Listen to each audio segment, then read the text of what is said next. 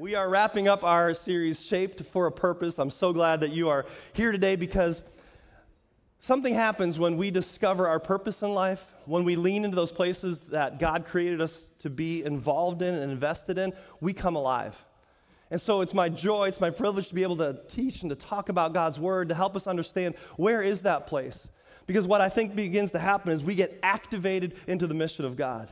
There's something in us that says, ah, this is what I was made for. This is one of those ways that I'm contributing to the things that God is doing in this world, the mission that we are on together, and I want to have a place and a part in that. And I want every single one of us here in this room, watching online, to be able to say, I know what I was made for. And we discover that in different ways, in different places, and sometimes it's not just a singular thing that we do, but it's different ways in which we're involved in the world. And so we've been talking about this this whole time over these last several weeks. What is my purpose? And how am I uniquely shaped for that purpose? And so I've been bringing out this toy. People keep thinking it's my little fidget toy for church service to kind of, you know, every week I've been bringing this. But I think it serves as such a great example for us from our earliest childhood days that we would remember what is it that we were made for? There's a shape, a unique shape, and it only fits in, in a certain place. And when we discover our shape, and the purpose that God has for us, we're going to discover that, that purpose and that fit. We're going to say, This works, this fits for me. We've been looking at this key verse in Ephesians chapter 2, verse 10. For we are God's what? Masterpiece. I mean, He's been working us, He's creating us in such a way, right, that He has created us anew in Christ Jesus, this newness of life that comes when we discover our faith in Jesus, our hope, and He begins to help us understand who we are. He makes, makes us renewed. He makes us new, and He says, so that we can do the good things He planned for us long ago. And until we discover and engage those good things that He planned for us long ago, we're not going to come to life. And let me tell you, the answer isn't just in making more money and having more success. There's some pleasure in that, there's some joy in that. But there's more in this life that God has created you for to invest in his kingdom and his mission and his purpose in reconciling the world to himself. And so we've been looking at what makes our shape. What is it unique about us? And I keep grabbing the star because that has five points. And the, and the word shape has five letters. And these are the things that we've been talking about over these last several weeks. And so um, we're going to wrap it up today, but remember the five points of our shape. And I'm so excited how many of you have already taken that shape assessment to discover some of these things and maybe get a picture back of, of more, learning more about yourself and how important that is. So, the five things that we have to our shape, right, is our spiritual gifts. We talked about the gifts that the Holy Spirit gives us. When we become followers of Christ, He, he empowers us in certain ways. So, that's the spiritual gifts. He gives us different, a heart. We're going to talk about that a little bit more, our passions. He gives us certain abilities, things that you do well. You're just good at some stuff. You're better at some things than other things. People come to you and say, Hey, can you help with such and such? Your abilities are an indication of your shape. Last week we talked about personality. What color is your personality? Have you had some good conversations around that? If you're not sure what color your personality is, you can take the assessment um, online or talk about it some more. We have different, unique ways in which we approach the things that we do. And then the E is our experiences. We're going to look at today our experiences and our heart, those two pieces. Now, as we look at these five keys to understanding our shape, I'm going to put this back over here. I want you to understand the way these five pieces can point us to our purpose. And so we look at these things, and, and the two pieces, your spiritual gifts and abilities, they point us more to the what. If you're thinking about what should you be engaged in this world, looking at your spiritual gifts and abilities are a great indicator. God's given me some special uh, talent and some special abilities, things that you do well. That's a great indicator. This is what you should be doing. But just knowing what we should be doing doesn't answer everything. Our personality tells us how we do it, right? You bring your unique personhood, who you are, the mannerisms you have, the, the personality you have, you bring that to bear to the tasks and the things that you do. But even that doesn't give you the whole picture, and that's why we need to talk today about our heart and our experiences, because that begins to show us where. Where am I supposed to leverage my talents and abilities and my personality? Who is it that I'm supposed to be engaging with? And so we're going to jump into those two things today because I want to leave, and we're going to leave a little extra time today for this ministry expo that we have set up over here. If you take a look over there, you guys have all seen it coming in, right? We have all these different teams and all these different ministries that, that are working here at Meadow Park, and we want to help you find that fit. Now, we understand that that's just one aspect of your, of your shape and, and finding your purpose is through the ministry of the church. As well as finding it out in the community, in the world. And so we want to leave some time for that today. But let's jump right into this, into the heart, because I think this is such an important part of understanding our shape. So when we look at heart, Psalm 37 4 says this Take delight in the Lord, and he will give you your heart's desires. It's a nice verse. It's a verse that reminds us that, that God wants us to be alive that He wants the things that are in our heart, the things that we're passionate about, the things that we love, that we would receive those things. But many times I think we hear this verse and we think just in terms of what I'm receiving. God, uh, this would make me happy and that would make me happy. And we think about things or experiences or wants. But the desire of our heart is also where do we want to engage? What do we want to find fulfillment and purpose in? God wants to grant that to us. He wants to give that to us. And so when we talk about heart, what we're talking about is the source of our passion. It's the thing that moves us, the thing that, that stirs us. What is it that you love to do? What is it that's like a flame burning inside of you? Have you thought about that? What is it that you're passionate about? Sometimes we think in terms of hobbies, and hobbies can be a great thing that describes some passion. But what is it that, that you care about? What are some things that really move inside of you? That's the idea of passion. It's not just what you do, it might be something you can't stop doing. You continue to come back to it. You just feel drawn to that, like it's that fire, it's that flame inside of you. Or maybe another image to think about is a compass. So we think about compass, compass points true north, right? It lets you know where north is all the time. It gives you an orientation, it gives you a direction. And so sometimes our passion can serve as this direction to how am I going to leverage my gifts and abilities and that's the direction we walk in. Now, over time, that passion may always be guiding you, guiding you in that one direction, but it may be played out and lived out in different ways. I think about a passion that I've had to, to lead a church to help people that don't know Jesus. That's been something that's been a part of my passion as long as I've been in ministry. And early on, it took the form of being a youth pastor and pouring into students and the next generation. And then it took the shape of being um, a church planter and starting in that way. Then I went to a younger, larger church and, and then leveraged it that way. Then I came here to an established church. But the passion is still the same. It's just sometimes lived out in different ways. And so we have to understand what is that passion that you continue to drive towards. So I'm going to give you three questions to answer that can help point you in the direction of your heart and your passion and discover what that is. The first question is this What makes you glad? Simple question. What makes you glad? What brings you joy? What puts a smile on your face? In the Bible, we see these things in, in, in Jesus. There's a story where, where um, families and parents, they were bringing kids to Jesus. They wanted him to bless the kids. And the disciples, being protective of Jesus and the time that he'd spent and tired as he was from different ministry, what did they do? They told the parents, the kids, shoo, go away, leave Jesus alone. He needs his space, he needs his time. But if you're familiar with the story, Jesus said, No, no, let the little children come to me. For the kingdom of heaven belongs to such as these. And he, and he had compassion on them, and he blessed them, and he took them in. And we see just this joy and this gladness that he saw in the kids that drew him towards them and that he poured in them. What makes you glad? Maybe like Jesus, you, you have this, this, this heart for children. You just you see the next generation, you see the struggles or challenges, you see them developing in this next, you know, as they're growing up, and you say, I want to be a part of investing in them. I want to help them on the right path, and you're just drawn to them. That's an indication of what makes you glad. Maybe it's maybe it's hosting a great party. You have the gift of hospitality and you enjoy people having a good time and coming together, but it brings you joy, it brings you gladness. Maybe it's putting together an amazing video. You have talents in, in different directions. You're, you're Gladness can be in any number of directions, but it begins to be a sign towards something in your heart and what can move you in that way. I think about uh, when we moved to Arizona to start a church. We were new in the community. We didn't have any people. And it was like trying to start a church just from the ground up. And part of my challenge was how do I meet people? And how do I invite them to the church? And how do I build relationships when we don't know anybody and there's no church that you kind of come to? You're starting in that way. And I literally thought through, like, well, what is it that I just love to do? I don't want it to always feel like, you know, feel like work or feel like I got to do this ministry chore. So I love soccer. And so I decided I'm going to start a soccer club. And so I just started a soccer club, and I set a time in the Sunday afternoon at like, you know, for, from 2.30 to 4.30 on this field. Got the word out in the local paper, started getting, you know, sharing it in different ways. And on our first week, when we got together, we had four people show up. A lot of fun, two on two soccer, but you know, you can do it. It's okay.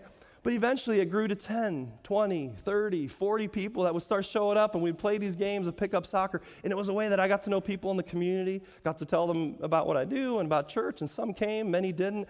But it was one of those things where just, if it makes you glad, if it brings you joy, God wants to give you that desire. And maybe how can He use the things that you enjoy to be a part of His kingdom that shaped you for His purpose? What makes you glad?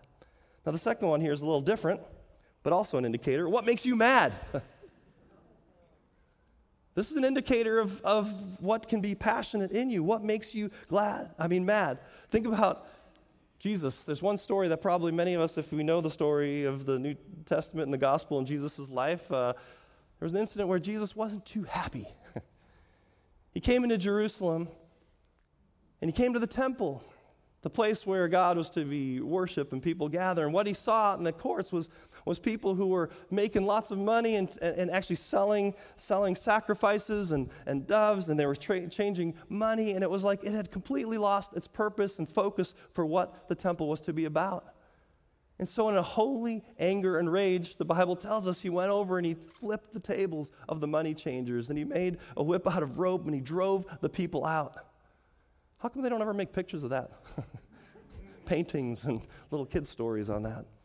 But it is a part of Jesus. What is it? Was he just, you know, flew off the handle? It was a holy anger. It was a righteous anger. He said, My house, my temple shall be called a house of prayer, and you've turned it into a den of thieves.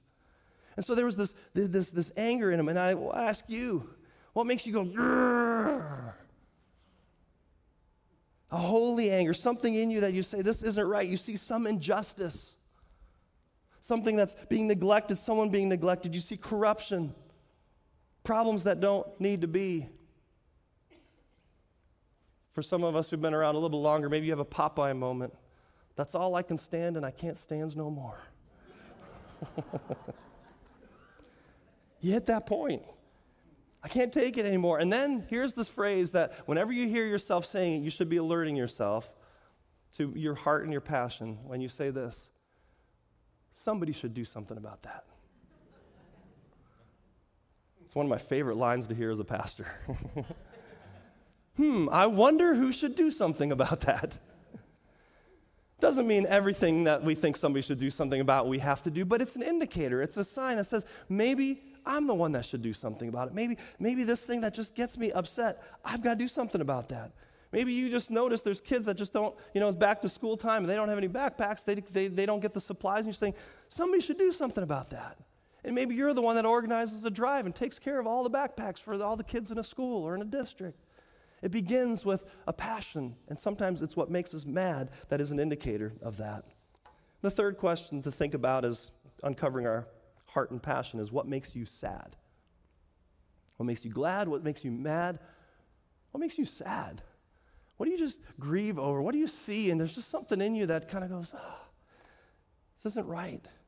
We read in Luke chapter 19, beginning of verse 41, about Jesus. It says, As he came closer to Jerusalem and saw the city ahead, he began to weep. How I wish today that you of all people would understand the way to peace but now it is too late, and peace is hidden from your eyes. Jesus is approaching Jerusalem. He knows his mission, he knows his purpose. And while at one point in the temple there was mad, there was anger.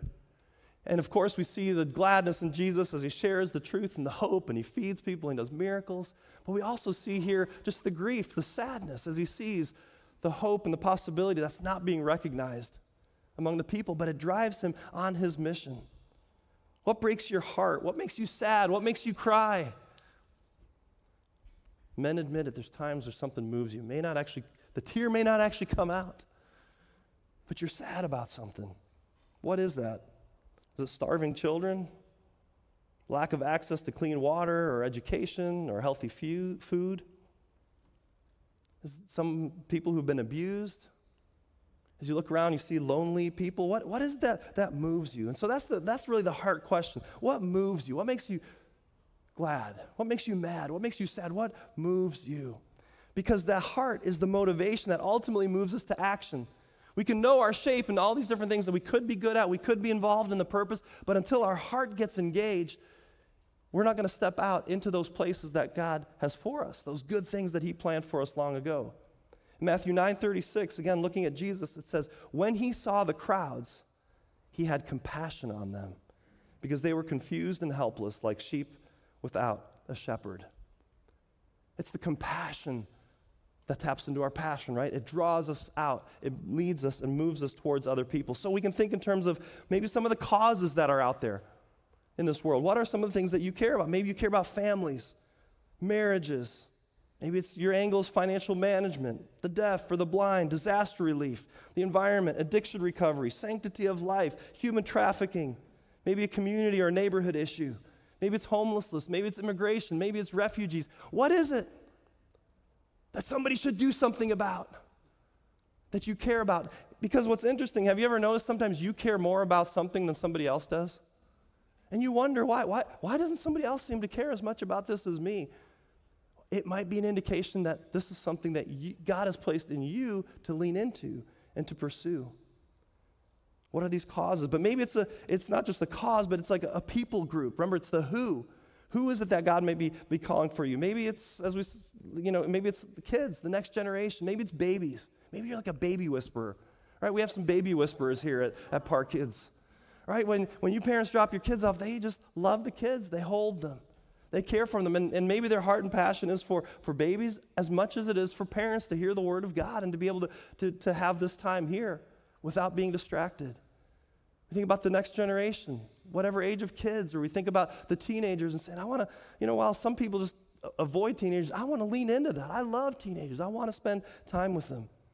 It can be any number of different, different areas. Maybe it's, um, maybe it's senior citizens, widows, widowers. Maybe it's men's ministry, women's ministry. You're just drawn to, to, to those issues. Young married couples, college students. It can be a group of people, something, again, that just moves in you. And ultimately, you come to a point where maybe, you know, it would be awesome if all of us, like Jesus, could come to a place where we could clearly state our mission and our purpose, why we've come. Jesus says it in Matthew 9 36, one of the places he says he, uh, I'm sorry, Luke 19 10. He said, For the Son of Man came to seek and save those who are lost. Think about that. Of the whole mission, Jesus boils it down so simply, so clearly. I've come to seek and to save those who are lost. And it moved him on his mission, and it moved him to say, I, I got to do something about this. You know, I, I, again, I think, I think for me, in, in, in this passion to, to, to lead a church that understands and says we have a mission to reach people that don't know Jesus. It's not just a holy huddle for us. It's not just to, to kind of have this, this, this protective place from the world, although the church can provide that at times. It's for us to reach out to others. And when I was planting a church, I expressed it as church for people who don't like church. There's this idea that we exist for the people that aren't here. And to be clear on that mission and, and, and the mission that draws us all together. And when I think about the mission of, of Meadow Park, and as we, we, we prayed about that and talked about what that should be, we came to the verse in John 10 10 where Jesus, in another way, says what he came for. He said, I've come that they may have life and have life to the fullest to have life more abundantly, right? And that's our mission is, right? That we're going to do whatever it takes to help people experience life to the fullest in Christ. And so we have this direction, we have this purpose that, that God has called us to. Now it's a matter of knowing how, do, how does my passion tie into that?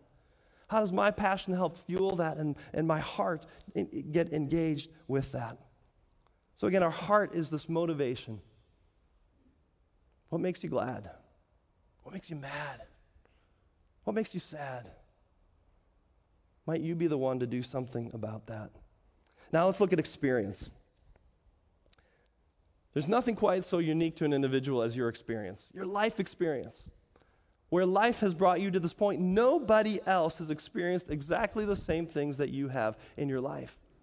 So we think about our experiences, everything about it, where you were born, the people you were born with, the, the, the place that you live, the parents that you have, the schools that you went to, even being born in this time, in this place, in this country, in the history of, of humanity.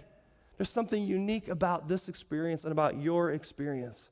And if you want to understand your shape, and where, again, we're talking about, God, where would you use me? Where would you leverage this shape of mine? Our experiences are a key part of that. So as you think through, Think back through your life. What, what about your family experiences were shaping for you?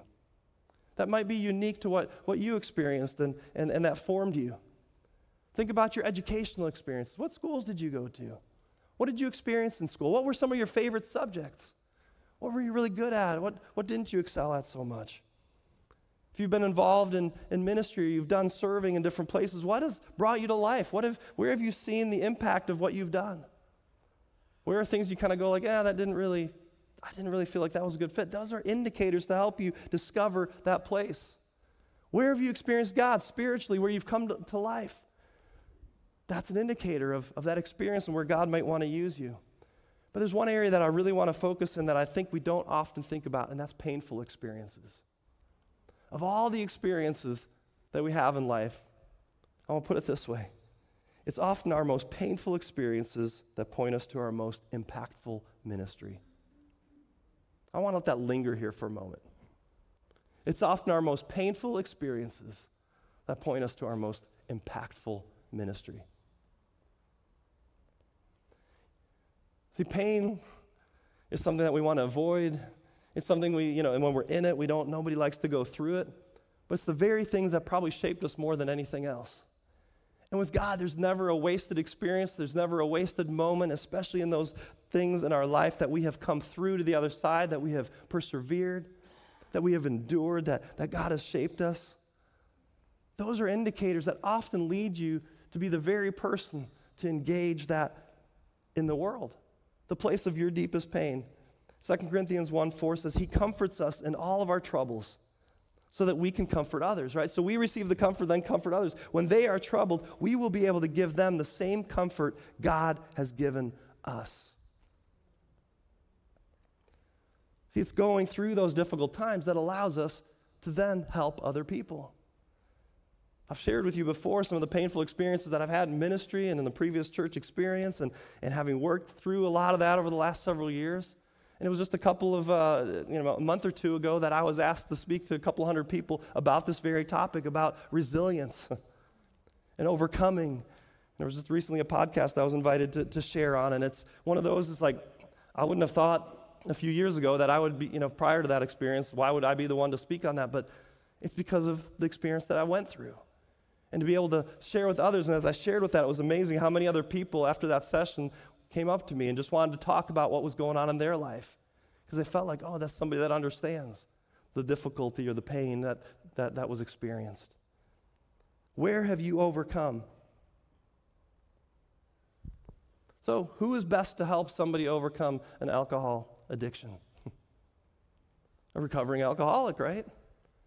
Because there's, some, there's a connection there. Who connects best with a couple dealing with infertility? Or helping a blended family start, or helping a widow or a widower, a cancer patient, somebody dealing with abuse, somebody dealing with pornography. Who is best to help except somebody who has gone through that? Right? Because we feel like, ah, that person understands. And I remember when, again, when I went through the, the loss of my ministry there, the people that really helped were others that came up and when they said, you know what, I lost a job too. And here's what I experienced, here's what I went through. And it was like, oh, yeah, wow. I never realized how many other people had gone through some of that, but it made a connection. The place of your greatest pain is often points us to our most impactful ministry. Our daughter, excuse me, I'm taking a sip of water here, a little dry.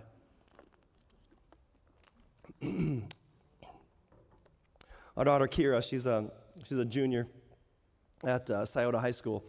And she's had some, some significant challenges educationally um, in, her, in her journey. Uh, she has dys- dyslexia. And so dyslexia can be very challenging, especially until you realize what it is and, and how much of school do you spend time reading, right? and having to, to process these things, and things just keep moving. And, and, you know, the wiring is different, and having to figure that out. And when that was discovered, um, you know, we're so thankful for a school district that, that made, you know, accommodations that, that began to help address, you know, the issue and, and help her in this way. And I'm just proud to say that she's an incredible student. She's over 4.0, and she works hard and, and does, you know, does really well. Has had to overcome a lot with that. But even as she receives some of these uh, different you know, accommodations in her, in her studies, there are times where, where there's things that the district maybe has done that haven't been as helpful or that maybe they don't even realize uh, you know, might be impacting students negatively.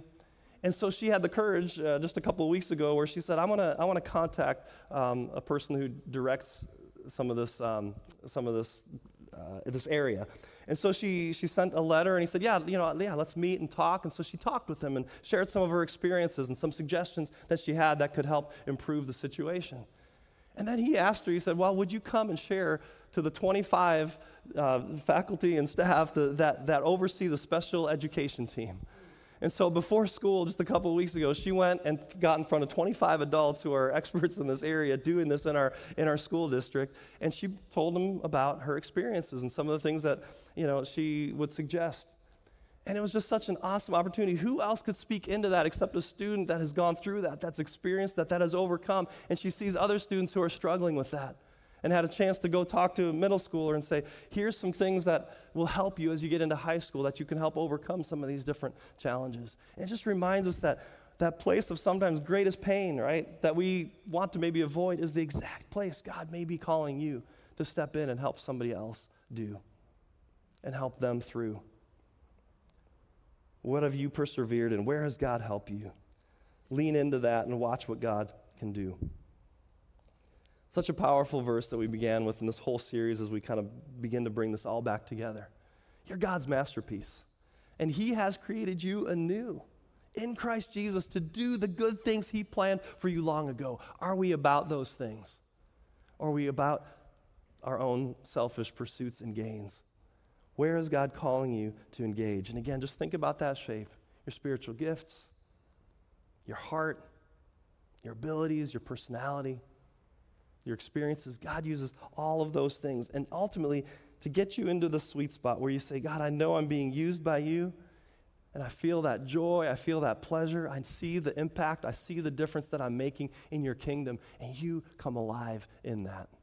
I want you to take a look at this uh, video of a couple people in our church that are on this path of discovering what God has for them and, and using their unique shape. The number one thing that drives me um, to be involved in church is to worship God. In the Bible, it says that that's the reason we live. Reason we live is to worship God. So for me, it has way more to do with that than playing the violin. My name is Peggy Jones, and I've been attending Meadow Park for, I'm going to guess, probably 15 years or more. Playing on the worship team is a great honor. It's very humbling to be before God and to lead a congregation in worship. It is a real honor and a privilege to be on the worship team. I used to play in the symphony, and I remember going to a youth conference, excuse me, in Urbana, Ohio. And I was so on fire for God that I felt like he was asking me, Am I more important than the violin to you? Because at that point, I had spent hours and hours for years in lessons, and at that point, I was in college and uh, majoring in music performance.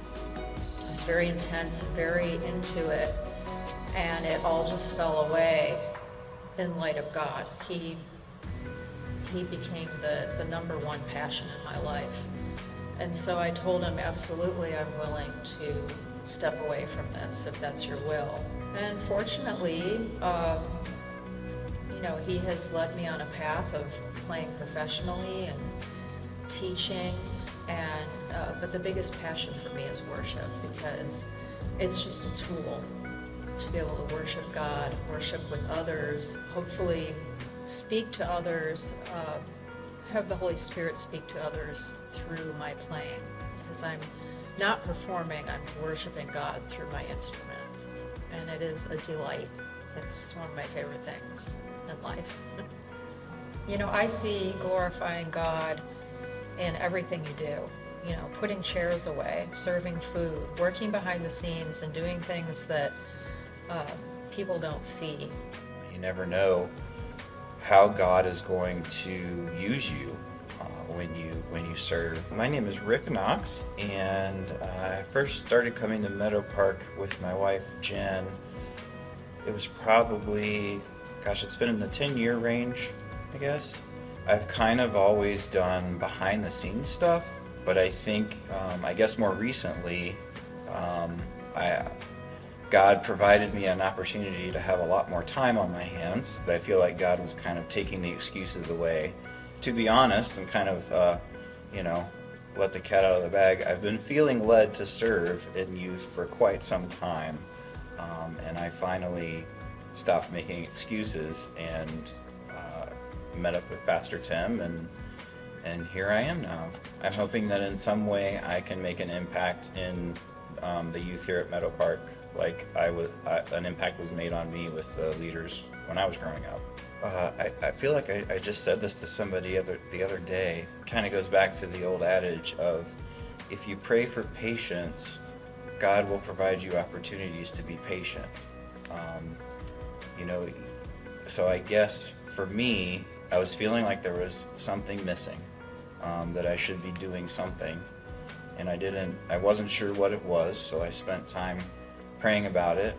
I've always I've always kind of felt that pull to serve in some way with with kids. I didn't really know what age group I would be interested. At, you know, I always kind of felt did kind of feel that pull towards youth, and I guess um, you know just experiencing God, just Him continually opening doors for me to do more and be more and serve more. I consider myself a good listener.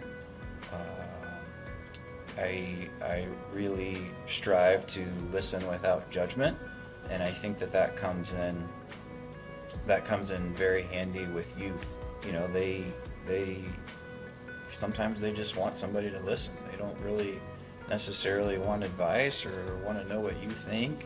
I think that could be said about anybody really, but you know, kids sometimes they just want somebody to listen. Have an off the cuff conversation with them about you know something that we would all consider just you know a normal everyday conversation but you never know how that how that might you listening to them talk about their day or something that happened in their life might might help them work through it or um, help the lord get in there and start doing his work if you're feeling like god's pulling you in a direction of service um, don't ignore it be open and try it out i mean even if you try something out and, and you end up not liking it, there's nothing wrong with saying, you know what, this really just isn't the right place for me, but I'm interested in trying to find another place. Um, you know, that's okay. If you are interested or, or God's tugging on your heart uh, for you to follow your passions for Him, to glorify Him, to serve the church with your passions, the church needs you. Um, the church doesn't function without us plugging in and investing our time and our talents and our efforts. Just be open to, to serving.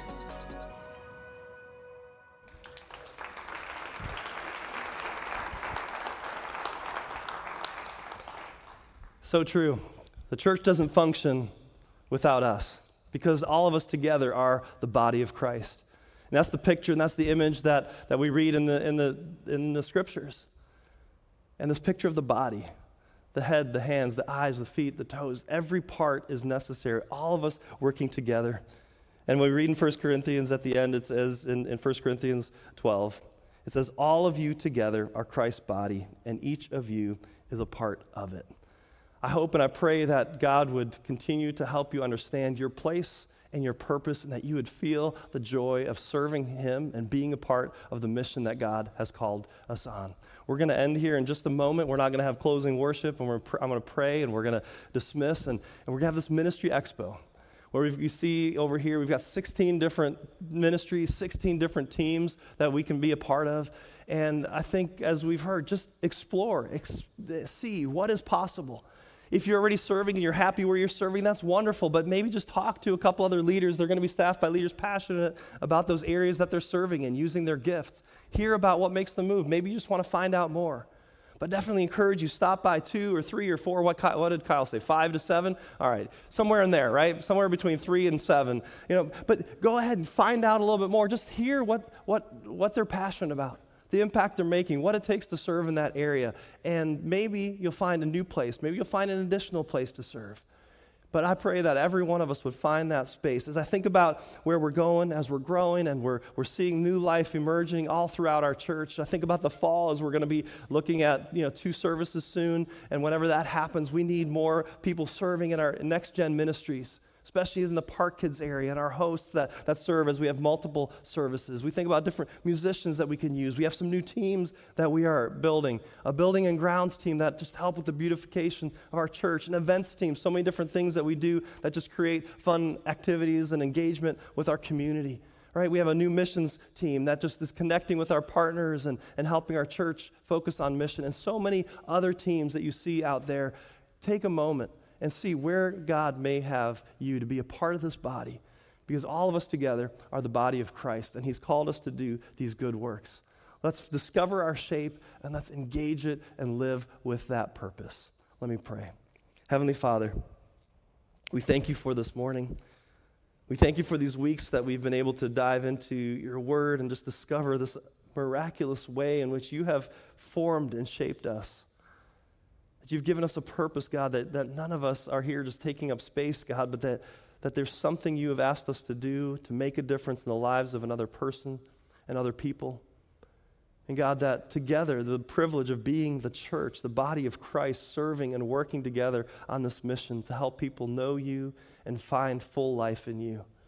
God, I thank you for each and every person that has invested in this church over its many years to make it the community that it is that is making the impact on lives here and around the city and around this world. We are so grateful. And Father, help us to come become more and more alive in you as we leverage everything that you have given us to advance your kingdom. We pray all these things in Jesus' name. Amen.